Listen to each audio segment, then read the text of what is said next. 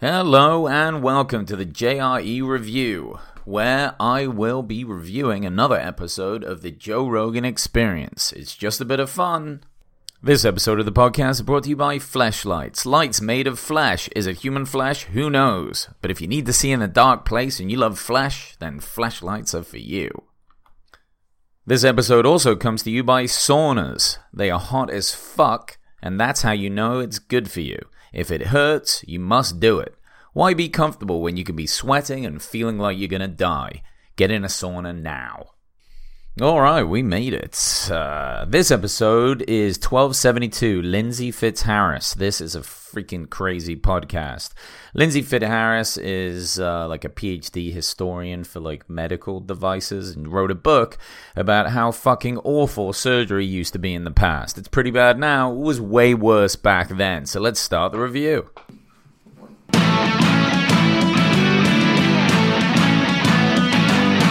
Welcome to the Joe Rogan Experience Review, where each week I review every single episode of the Joe Rogan Experience. What more do you want? Now, for those of you that mostly listen to Joe's podcast um, as a podcast, right? I guess it's a podcast no matter what, but if you listen to it, on your phone and don't watch the YouTube, then you probably won't get as much out of this episode as you would if you just watch the YouTube video. The reason being is because you need to see some of the crazy fucking instruments that this bird brings along. Sorry, this lady brings to the episode. Uh, she has she demonstrates like saws and and different things, some like fucking cock rings that are like to stop you masturbating, uh, all shit from like the 17th, 18th century. Um, and then there's a lot of pictures that they show as well, which kind of give you a, a, better idea of what's going on. It's pretty brutal back then. You know, I think we all know it is, but there's also that kind of romantic idea of living in the past and how beautiful it would be. And, you know, things were more peaceful and simple back then. Yeah, and everyone was dying of everything all the time. I mean, it was horrific. You go to the doctor with a nosebleed and they're like, yep, you're dying. I mean, probably if WebMD existed back in the 18th century, everything that you type in would just say, you're gonna die. Everything. Uh, people would pay back then to watch surgery. So they had no idea about germ theory. That was a big thing that Lindsey was talking about. No idea about germ theory. They didn't know what germs were. You can't see them, they don't exist. All right? Object permanence. Everyone was like a little baby.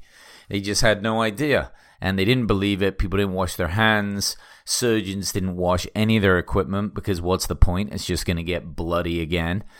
Um, so, yeah, you didn't have to wear a face mask. You just sit in the kind of like auditorium as like a stands, you know, and uh, you just watch these surgeons go to work.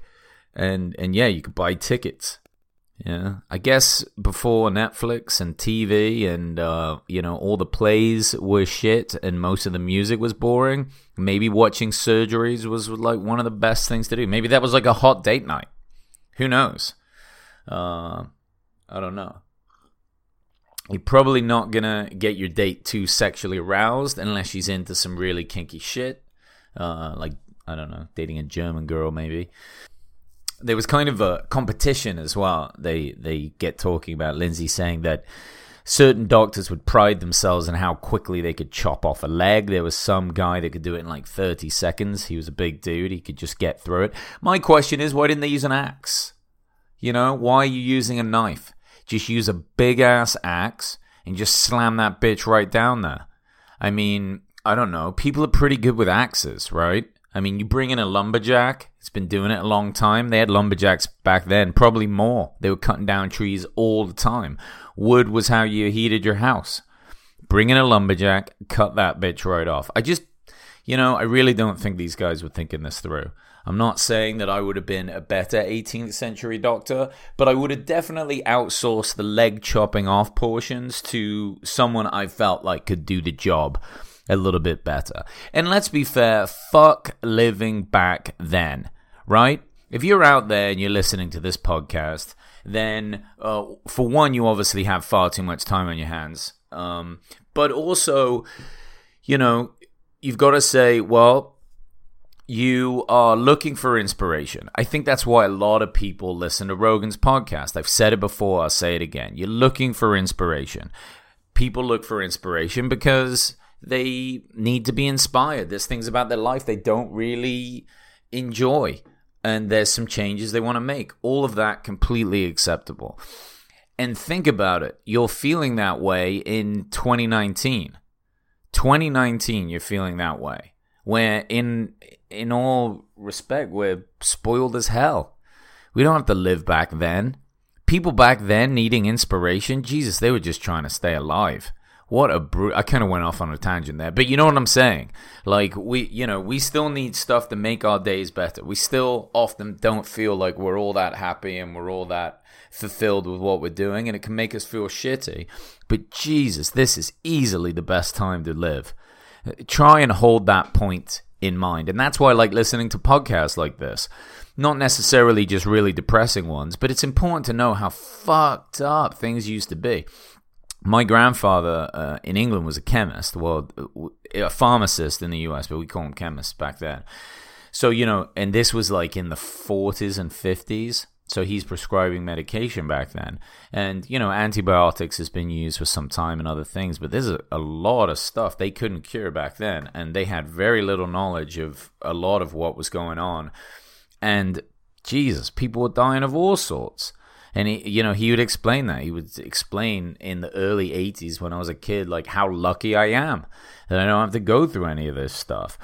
They also used to do some weird things where you could go to the barber. They had barber surgeons, right? So it's like that movie Sweeney Todd, and the idea is that it was the it was like doctor medical doctor propaganda to invent a story like Sweeney Todd to put people off going to the barbers, but it was the barbers were a cheaper alternative to go in to see a doctor and they would like remove bullets or stab wounds or they'd sew you up. They do like minor surgeries um, just to uh, you know make some money, right? And it was a cheaper way of, of doing it instead of going to a doctor. Sounds crazy. Sounds like uh, you, you're gonna die either way. And um, I mean, another thing, bullet removal being like there were signs for it. How many people were getting shot in the 18th century. It was, you know, I mean, it was a poor time. I didn't even know they could afford bullets, but I guess they've got plenty of bullets, and they are uh, they're shooting away. A lot of really bizarre practices back then too. You know, like obviously Lindsey goes into a lot of them, and again, really fascinating. She has a great personality. She's real bubbly, fun, and uh, great to listen to. The kind of like you can imagine going through, uh, you know, a tour of like the London dungeons with her as your tour guide and really making the the whole situation quite a lot of fun. She says she actually does speeches or like presentations in the old surgical places, which would be cool. That would be cool to go watch it. But but you know things like bloodletting and uh, leeching and uh, they just did all kinds of stuff. Some sort of like mercury cure. I guess they gave mercury to people with syphilis, but that probably killed them just as fast. I mean, a lot of things were just a mess. And, um, you know, they're trying to figure it out. We're probably going to find the same things in the future. We're going to find that we didn't, you know, we don't know shit even right now. And, uh, we're almost as clueless in a, in a different kind of way. Uh, they were saying that they eat dead people. so you'd powder up dead people, put them in capsules, maybe mummies, and you'd eat them, like eat them to gain their power. That's kind of you know some sort of dumb thought that was going through people's minds back then. But I guess you know when you don't know shit.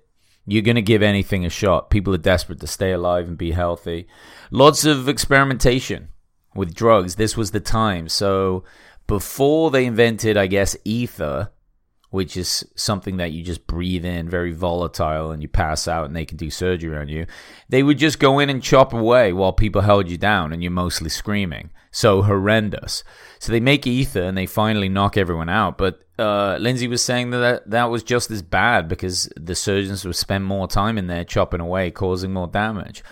Then they invented morphine Then they invented cocaine, and they came out, I guess, with heroin, and they would use like one instead of the other to get people off individual drugs, and it was just back and forward. Then doctors all started getting addicted because why wouldn't they? That stuff's you know dangerous but uh, fun at times is from what i've heard so they're all getting addicted and that creates a whole problem and um, but you know, think about it. This was the time when you know people would go off the wall or they would get injured, and if they had a massive gaping wound, they would pack it with mud to stop it bleeding, which is like the worst thing that you could ever do.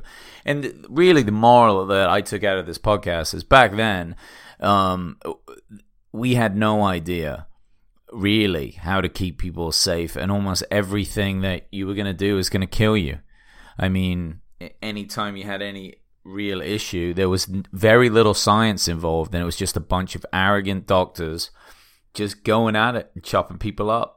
And if you died, you died, and it wasn't a big deal if you did because they didn't freaking know what was going on.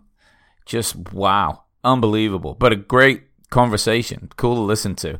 She has a new book out, and uh, you know if you're into this gruesome shit, definitely check that out. But thanks for listening. Appreciate you guys. Peace.